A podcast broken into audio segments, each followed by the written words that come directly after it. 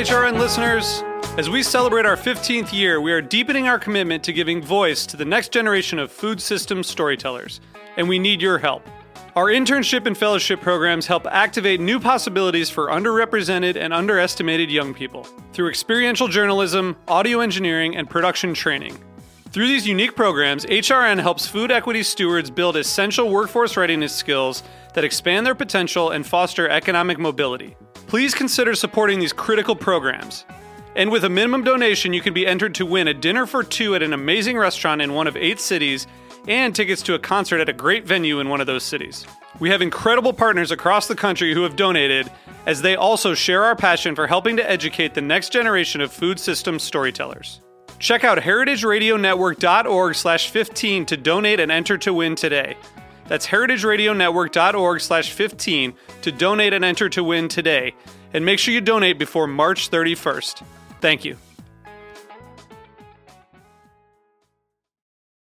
HRN is now on Kittch, the first live streaming community for the food obsessed. Go to K-I-T-T-C-H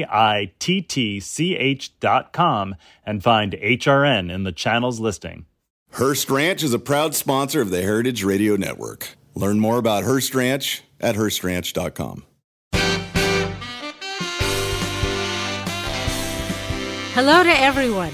I'm Louisa Kasdon, your host for Let's Talk About Food, a podcast devoted to first person storytelling where food plays a pivotal, if not a starring role. Everyone has a food story. Food is at the heart of human connection, at the center of love, of ritual, of need and want, and most of all, food creates community. And community is what we crave. I fall in love with some chefs. It's not hard to do.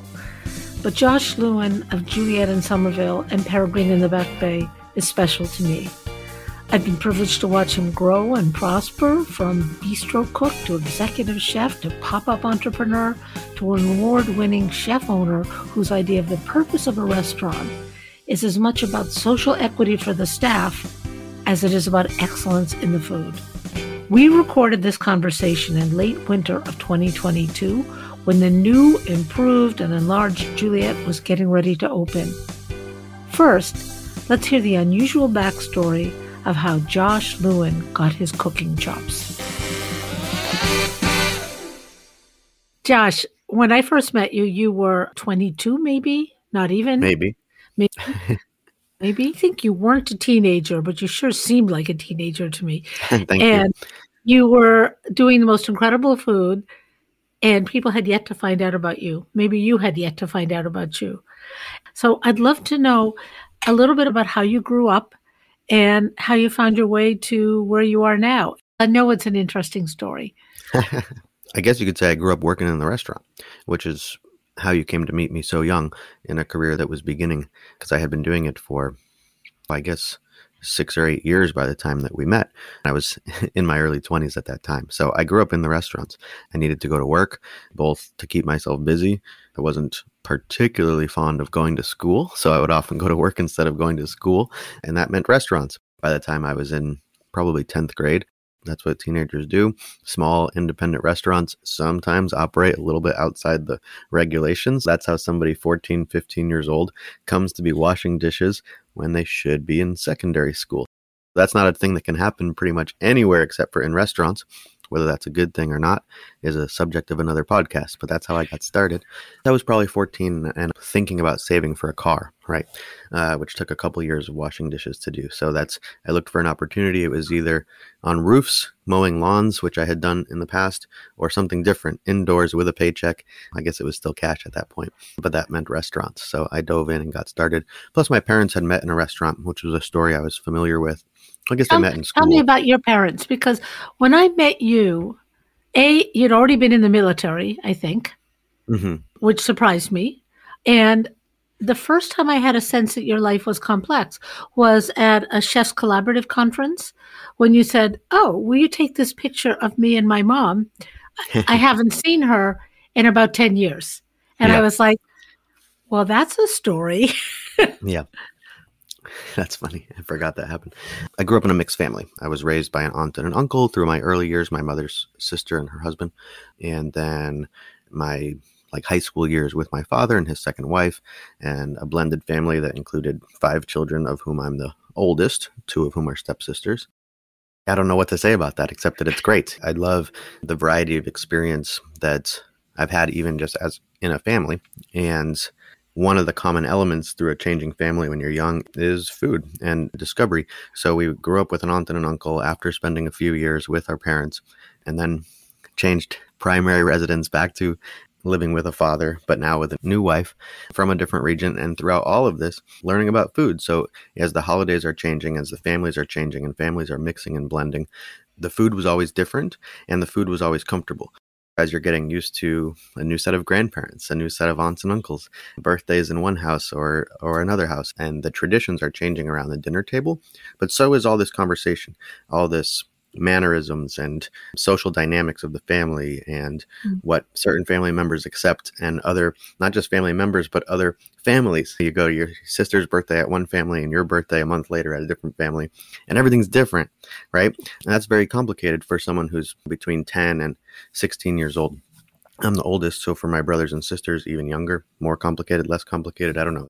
But the thing that was comfortable always was the food. So i would often find myself in the kitchen helping usually the grandmothers or the aunts um, in these cases. That's how I got to know my family as my family was changing. It was how I remembered my mother 10 years before uh, you took that photo. We used to cook together on the weekends when I would see my mother. It's an uncomfortable situation for a young child to be living with your aunt instead of your mother and trying to make sense of, of how that mm. happens that's the mental part of it. Then there's the practical stuff for a kid trying to keep up with school, pack a bag, and be in two places at once. Where you're going to wake up that day, you're going to have your your school books, your notebooks, all that. But the thing that was comfortable was cooking. And my mother liked to cook. She's been a restaurant cook. My father had been a restaurant cook. And that's something that we would do together. Then I would forget my notebook, be late to school, and then be at some other aunt's house. And like, oh, all that stress. But where it could be comfortable was, oh, what are you cooking? I'm familiar with that. My sneakers are at dad's house, and today is soccer. I mean, it changes everything yeah. when you're 10. Oops. Yeah. Oops. um, how did you decide that you were going to go into the Army? Marine Corps, actually. And I was a reservist. Um, so I worked in restaurants alongside that career. But now we're talking about 20 years ago. Well, I told you I had to go to work when I was a teenager which meant I needed money, right? And the way that Americans wind up in, in the military is men in nice uniforms and nice cars show up at your high school and tell you that it's a good idea to go there. That's what happened to me. I passed my high school years very easily. I didn't go into military straight out of high school. I tried college twice, two and a half times before I made that choice, and I couldn't do it. I remembered that these guys came in and they told me, Oh, you're smart, a smart person. You can have any job you want in the military, and we'll pay you $20,000 to join up. I said, well, I just wasted all this money failing out of college two and a half times. I don't know what my career is going to be. I guess it's going to be washing dishes. Maybe I should try this thing instead. And that's how I wound up there. Why the Marine Corps? Because we have this American exceptionalism that is multiplied a hundred times by the United States Marine Corps' uh, self reflective exceptionalism or something like that. So when you're 20, all that sounds like really great in addition to the money. So that's how I wound up doing that. And that's how I wound up 20 years later having people my age. What is it like to be in a country where this is could be part of your life, uh, where it's so different here that um, the public institutions actually allow the recruiting for going to war to happen in our public schools for people that need the economic means. Good idea, bad idea. I think it's a terrible idea. People weren't in the position to need to worry about their economic situation when they're 17 to 20 years old. The idea wouldn't even make any sense. It is true that all over the world and all through human history, all that testosterone running through young men, they get called and they can get wound up and enthused and waltz off to war and be cannon fodder. Yeah. Yeah, yeah for sure. In the in the Marine Corps, did you get to do any cooking, or you were a little bit, but more just for fun? I was an infantry marine and I cooked for my friends, but I, I was not a cook in the Marine Corps. so then you you came out and at this point you sort of had some homegrown experience working as a cook, but how'd you get your chops? I got lucky. This is the most important part of the story of how this job or this life became a career. I didn't know that this could be a career without school. I knew that it could always be a job. I have also managed restaurants. I've been a bartender throughout this time, I've worked in basically every position in the restaurant up until shortly before you met me. And then I'm fully committed to the kitchen until I hmm. become a business owner. I didn't have any opportunity really. There was no degree coming for me. I saw the people who were chefs was a culinary degree holding individual or somebody that had certain types of experience. After my career had started, I managed to have the time and the resources to do the, we call it the stage period for would be chefs, where you have to basically work for free. It's fallen a little bit out of favor, but it's not completely disappeared. But at this time, it was the only way. And it really leads to a lack of diversity in the top positions in the kitchen because if you don't have the resources to go to school, to receive a degree that only pays a very low wage and then also be expected to continue learning by working for free, that really shuts off who can access those kind of opportunities. I was shut off from that kind of opportunity, mm. but I got lucky with Jason Bond at Beacon Hill Bistro, who gave me a chance really before I had the experience on paper or in my hands that would have allowed me to be working in that type of restaurant. Him taking a chance on me really changed how I would hire in the future in two ways. One, I got lucky. And so my biggest goal with the company is to take what was luck for me and turn it into a system of access. Then the realization also that because I could learn this, other people can learn this too. So the two sides of the same coin. We hire anybody and we're systemizing once you're hired. How do we make sure that if you want a career, we can help you build one? Two things that happened by chance for me. What do you think Jason saw in you? Honestly, I think he really just needed to hire somebody. I, I, don't say that to say that he was without forethought or without good intention in hiring me, but I think that it really was for me at that moment, the right place at the right time. It wasn't so much that he was hiring me to give me a chance, it was the way he taught that gave me the chance. So he could have hired anybody. He would have hired anybody. He hired me um, at the right moment that I really needed somebody that was going to teach like he did and open up opportunities. He's such a gentleman. He really is. Yeah. Such a talent. And so, what do you remember feeling like it was your first success working there, where you say, I got this? Oh, it took a while. It took a while. So I worked for Jason for a while. I don't remember how long. And then he went to open his own restaurant. I didn't have much success while Jason was there. I had learning opportunities, lots and lots of learning opportunities while Jason was there. And then he announced he was leaving, and it was a long process. It was like the training wheels came off when Jason left. And then I was learning on my own with Jason, I was learning kind of side by side. Somebody was making sure that I was going to be successful. All of a sudden, I was a little bit more on my own because I didn't have the context of this person, uh, this person who was also willing to work 60, 70 or more hours to make sure that someone was successful. I learned so much that way. I had been through the hand holding phase, been through the failure of the training wheels came off phase, and then a new chef I was working for, zero context together another time. But now myself, I had the context to roll with that dynamic situation. And finally, I was experiencing some success. I ended up replacing that person when they moved on into that role. So, were you scared at that point? Through this whole process, I was scared of losing a job for years, actually. This was what year are we talking, Louisa? We're talking about 2009. This process begins for me. I was paid in the low twenty thousands of dollars. All of my meals were at the restaurant. I wasn't saving any money. I was barely paying my rent, and I was feeling underqualified for the job I had. So, on the one hand, I was digging an economic hole, which is common in restaurants, especially in the back of the house. Yeah. I was afraid every day that, well, if I lose this, what else is there? There's only dishwashing. That's a little bit of an exaggeration because I could cook anywhere, but was there going to be a career? And I really needed there to be one, both psychologically and financially. So they actually offered me the job. And I said, no, mm. no, there's absolutely no way I'm ready. They said, yeah, we know that, but you've been here for a number of years. You have so much context. And I said, yes, but I'm also 24 years old. I've barely begun to learn what this job is. And I think one of the smartest things I ever did uh, in my career was to say no to that job at that point and to have another year of learning before I was expected to do it on my own. They really believed in me in that moment, and I might have been successful for them, they being the owners of Beacon Hill Bistro.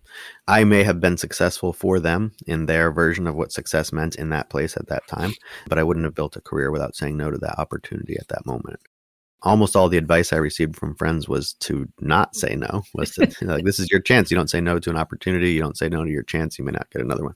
Probably mostly out of well placed fear. I said no to that, and then was able to step into that role about a year later and experience quite a bit of success. I remember, and the food was great. Then it, that came to an end. Why did that come to an end? because we were starting our company, Katrina and I. We and you met uh, Katrina at Beacon Hill Bistro, or you just as she was no through a friend. Katrina had moved here from California. The opposite of me, Katrina has a lot of education, but her early career, post graduating from the University of California at Santa Cruz, was spent in kind of incubator entrepreneurship and incubator type mm-hmm. companies, especially with a social impact focus of various types. So, not necessarily restaurants, but her parents have a restaurant origin story as well. Food is a big part of Katrina's life, but social impact um, and community studies are her education and her direction. Working in food was because I had to pay for things. I now have 20 four years of experience working in restaurants, almost ready to retire.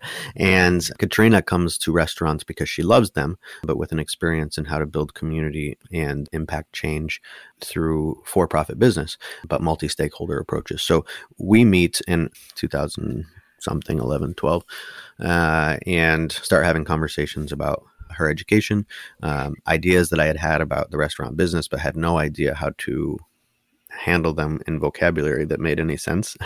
I just had thoughts about how people should experience their work, how they should be able to build careers, how they should be paid for their work, but I didn't really know what any of that meant in business. That was just an ideal. I was starting to develop the feeling that I had experienced some luck and that it would be worthwhile to try to examine how that luck happened and if it could be systemized in any way for other people. Enter the scene Katrina, who has experience building companies that have community and social impact. We'll be back in a moment to talk about how Josh and his partner, Katrina Jazayeri, decided to turn the restaurant business model on its head as they opened their Union Square restaurant, Juliet. You'll want to listen.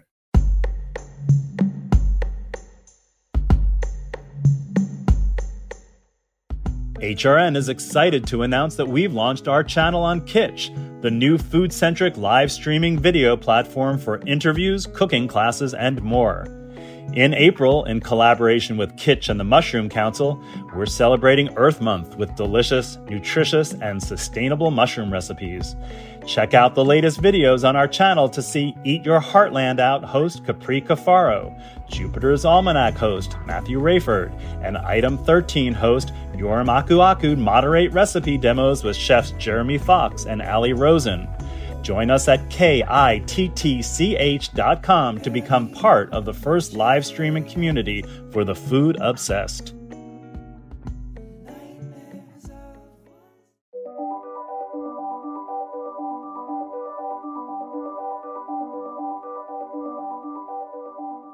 Hearst Ranch is a proud sponsor of the Heritage Radio Network. The Hearst family has been raising cattle on the rich, sustainable native grasslands of California's Central Coast for over 150 years. Piedra Blanca Rancho in San Simeon is the original Hearst Ranch, founded by George Hearst in 1865. George's son was the famous publisher William Randolph Hearst. In addition to being known for building the iconic Hearst Castle, William was, like his father before him, an avid rancher. In his words, I would rather spend a month at the ranch than any place in the world. Thanks to one of the largest land conservation easements in California history, a joint effort with the California Rangeland Trust, the American Land Conservancy, and the state of California, the working landscape at Hearst Ranch will be preserved forever. Learn more about Hearst Ranch at HearstRanch.com.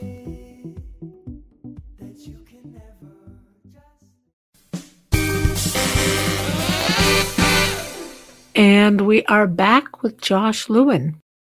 Enter the scene Katrina, who has experience building companies that have community and social impact. I'm telling her how restaurants work inside and out, and she's getting what she was always curious about. I'm getting what I needed from transforming my ideals into something that can be written into a business plan. And we start playing around with throwing some events, but we're both working other jobs at the time. Katrina's doing what any new young person to a city does and gets a job at a restaurant while she figures things out. We spent some of our downtime together planning events as like pilots for what could be a business, but we didn't really have any specific plans. We just had curiosity. But people started coming, and then the same people started coming, and then people started asking us when we might make a restaurant. And we said, oh, kind of casual conversations about business that we've been having and about restaurants. This could actually become a restaurant. And that's how uh, we decided to quit our jobs, me first, her later, I quit first because we went on to open in the wink and nod space, that incubator kitchen space. So in that space, we only were responsible for the food. So I ran that. She supported administratively, but I ran it actively. And then when we finished that incubator period, she quit her job as well to focus on building a full service restaurant of our own. So that was like a pop up, and you would do that for a couple of months at a time. And yeah. anybody who loved you would have to get themselves organized to come in during that particular part of time. Right. It was probably a very good incubator for you to try out dishes and also for you and Katrina to figure out what it was like for the two of you to work together. Yeah, it was interesting. We had uh, completed like true pop ups where you pop up and you're gone. We had done that probably a dozen times. We had done it in three different cities. And that was really fun. We had a lot of experience with that. With the Wink and Nod opportunity, we developed this new vocabulary. We called it a temporary restaurant. It's a restaurant where the delivery driver knows where to come, right? There's some insurance that's held by the owner of the company. There's payroll checks that are written, but it has an expiration date, right? You don't put an expiration date on a restaurant. That would be crazy financial choice. But the temporary restaurant has an expiration date. Our whole development is how to take structures that make sense and then manipulate them in a very independent way so that we have more control over their choices. So we have a temporary restaurant for the first time, but we're responsible to the people that own this bar. No problem. It's a great opportunity for us. But we pivot out of that we're able to do another temporary restaurant, but this time keeping our business ideals a little bit closer. And from that is how we wrote the business plan and, and opened Juliet with no expiration date uh, about a year later. And I want to talk about Juliet because there was nothing about what you did at Juliet that made any sense to me to begin with. nothing. I, I would go in there and I would say, it's great. The food is great here. There's nothing about this that makes sense to me as a business. And yet it has been, and it was, and I was wrong. But not for the last time and not for the first. How did you and Katrina evolve? I know husbands and wives, and I know partners that work together, and I know all sorts of people who work together, but it is challenging. How was yeah. that? It can be impossible. But we're aligned in in the ideals of the mission of what we're doing. We couldn't work together in a different environment except that we're working toward a very meaningful and very common goal. So the two of us aren't going to work together down the street at some fancy restaurant because we love working for that person's vision, right? Mm-hmm. That would be an impossible situation. That would be silly.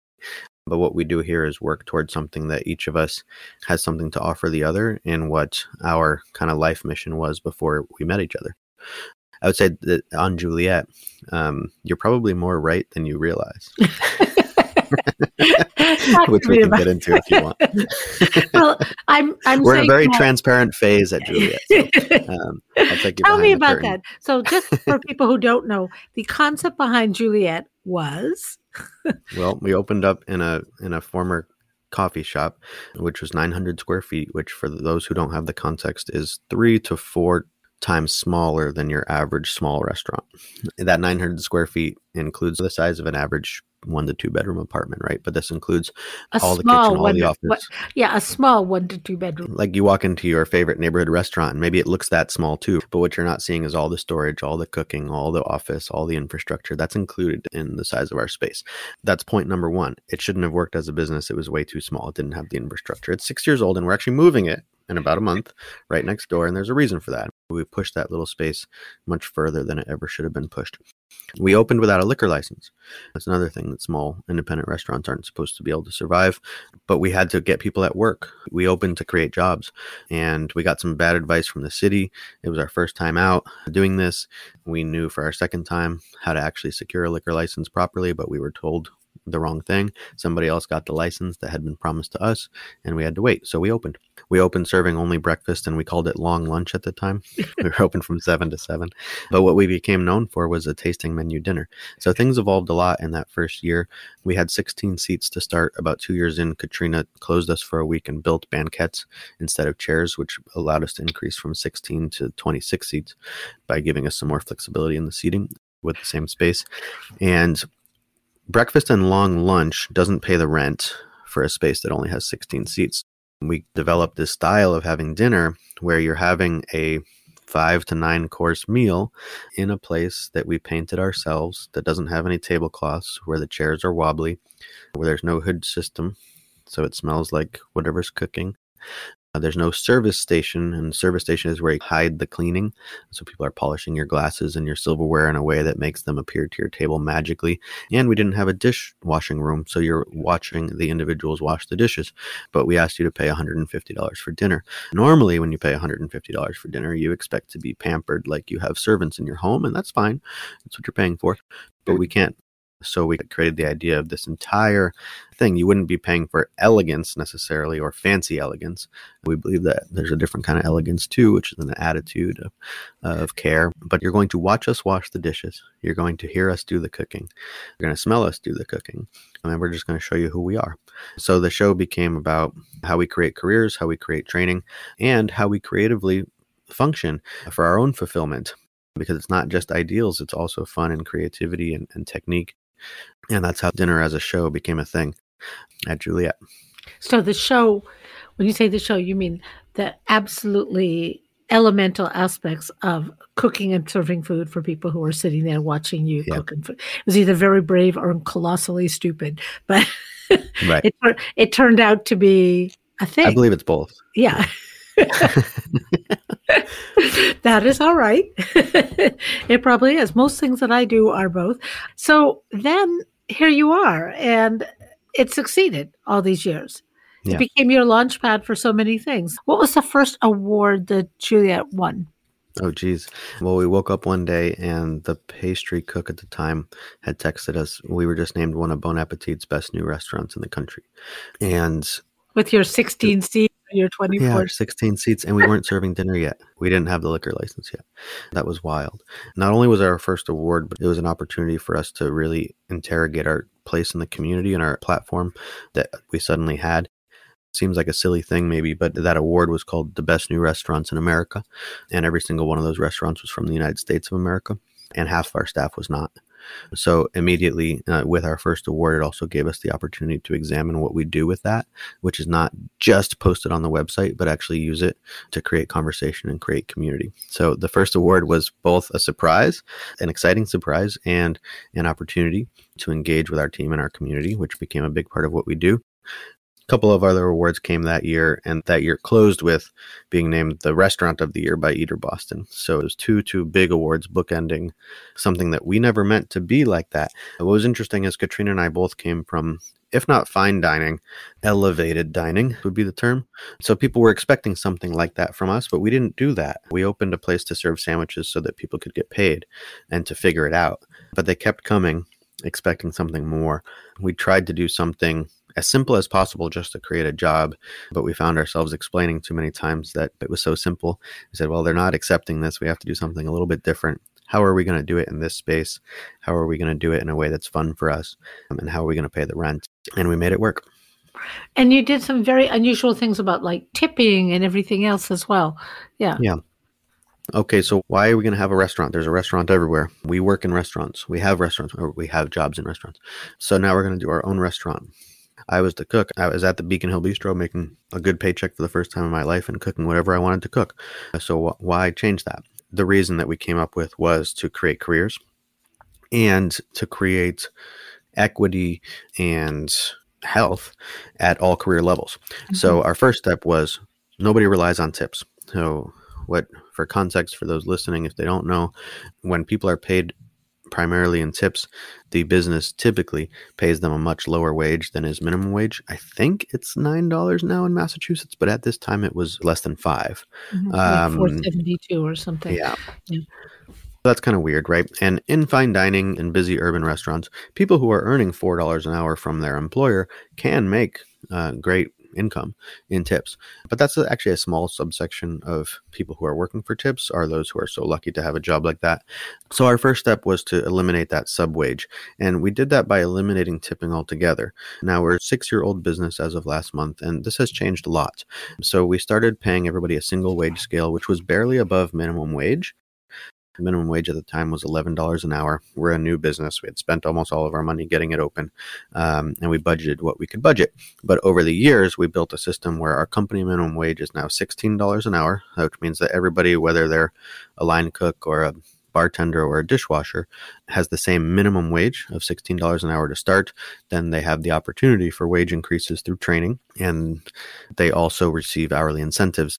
Massachusetts and New York are the only two states remaining in the country where tips cannot be shared among the staff. They can only be paid to the direct service staff. So we collect an administrative fee, which we distribute to staff members who are not legally allowed to receive tips and we have an optional tip available so people will leave a tip mm-hmm. that is shared with the with the service staff um, so we've gone from a company that paid everybody the full minimum wage to a company that has a living wage as our minimum wage above the state and mm-hmm. well above the federal standard, and no ceiling on income through incentives generated through optional tipping and the administrative fee. So, what happens usually is the administrative fee changes. In theory, it's 15% right now. What happens is people receive information that everybody's paid a full wage, a full living wage. They receive information that they will pay 15% on top of their check. They're used to paying 20% to tip, right? Um, 18 to 20% or more most people take that into account and we receive a little bit more in tips that get spread out to the service staff. So what ends up happening is functionally everybody's earning $20 an hour or more and we're building a business that works.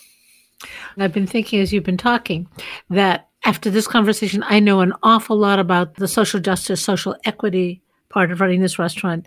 And still, if I didn't know you, I would know nothing about the food, mm-hmm. which is interesting in terms of how you're balancing what your sense of mission is.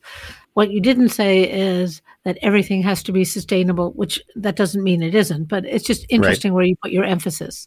And you must have very low turnover as a result because your team is exceptionally committed to you. Even through the pandemic, we had very low turnover. Our second restaurant is Peregrine. It opened up nine months before the pandemic closures. What um, great um, so timing, Josh! yeah, right, uh, right.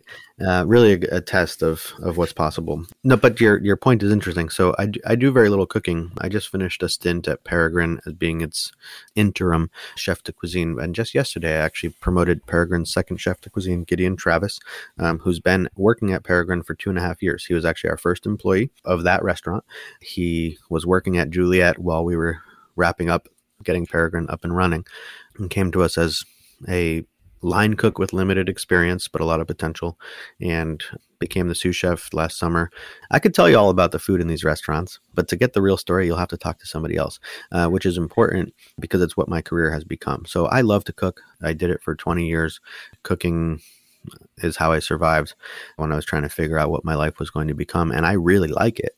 The creative roots of my cooking are in place at the restaurants, but they're being evolved by somebody else in both cases now.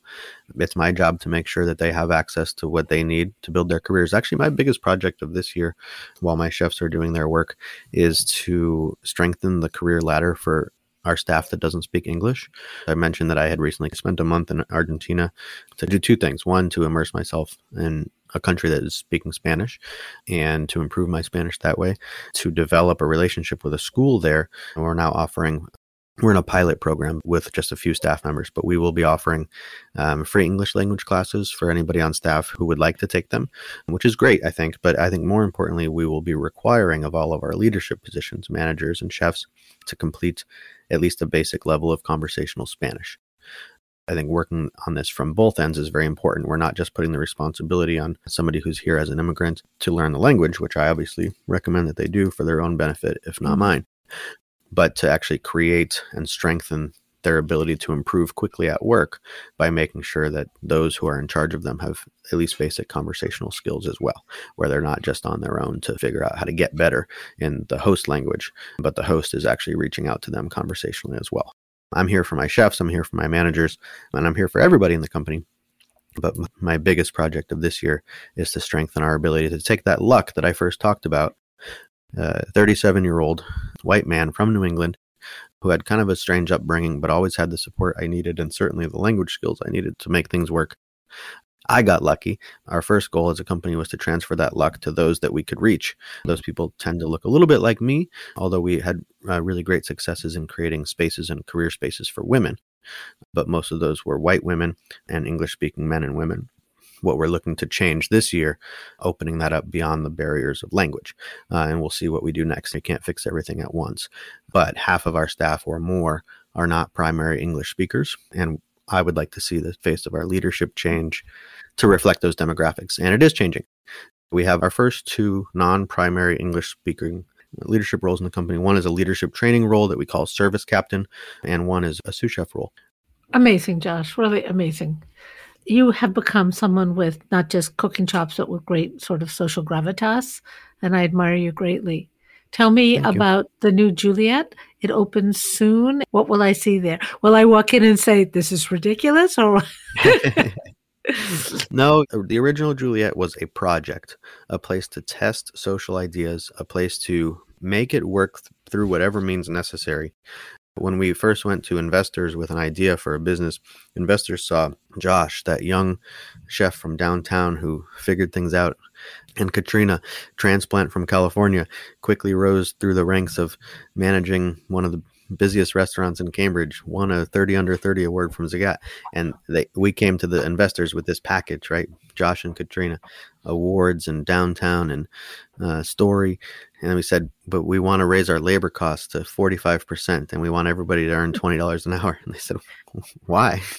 I thought you wanted to build a business. And we said, okay, that route's not going to work.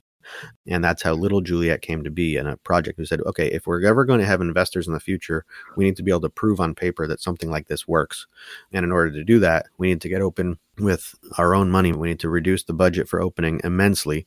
And we need to control our own risk. Let's do something smaller. We have to also prove it to ourselves. It's fair for a for profit investor to want to earn a profit. So Juliet became a place to prove that. And we did prove that that is part of why it's so strange. We were just in there trying things to to figure out what would work. We didn't know at first. We didn't open a business, a restaurant. Usually, you say this is a a Roman restaurant. Mm-hmm. You know, with How do these I describe influences. It? Right. Yeah, I used to describe and, it as a place where they made really good eggs. oh, great! So anyway, uh, fast forward to now. Juliet will be a little bit more standard. We're gonna our original show, the first show that opened at Juliet was a Niçoise inspired menu.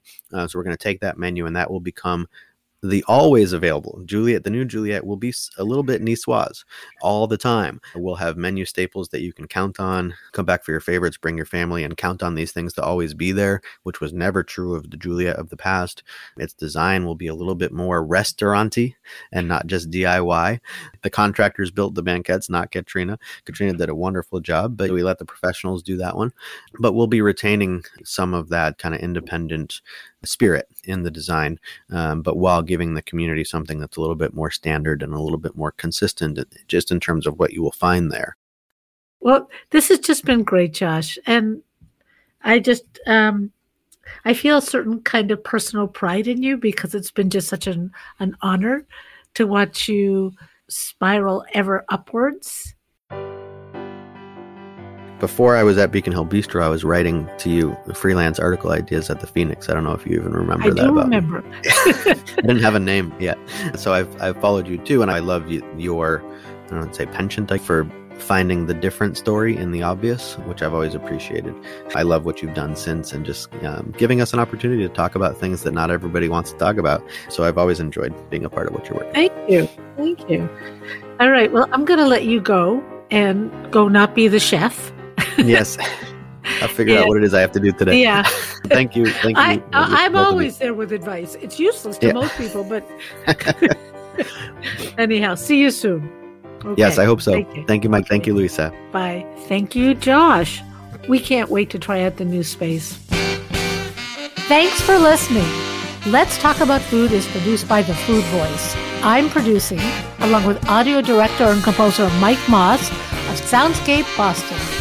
You can find more of our stories at our website, letstalkaboutfood.com, and on Heritage Radio or wherever you get your podcasts. Let's Talk About Food is powered by Simplecast. Thanks for listening to Heritage Radio Network, food radio supported by you. For our freshest content, subscribe to our newsletter. Enter your email at the bottom of our website, heritageradio.org. Connect with us on Instagram and Twitter at heritage underscore radio. You can also find us at facebook.com slash heritage radio network. Heritage Radio Network is a nonprofit organization driving conversations to make the world a better, fairer, more delicious place. And we couldn't do it without support from listeners like you. Want to be a part of the food world's most innovative community? Subscribe to the shows you like, tell your friends, and please join the HRN family by becoming a member. Just click on the beating heart at the top right of our homepage.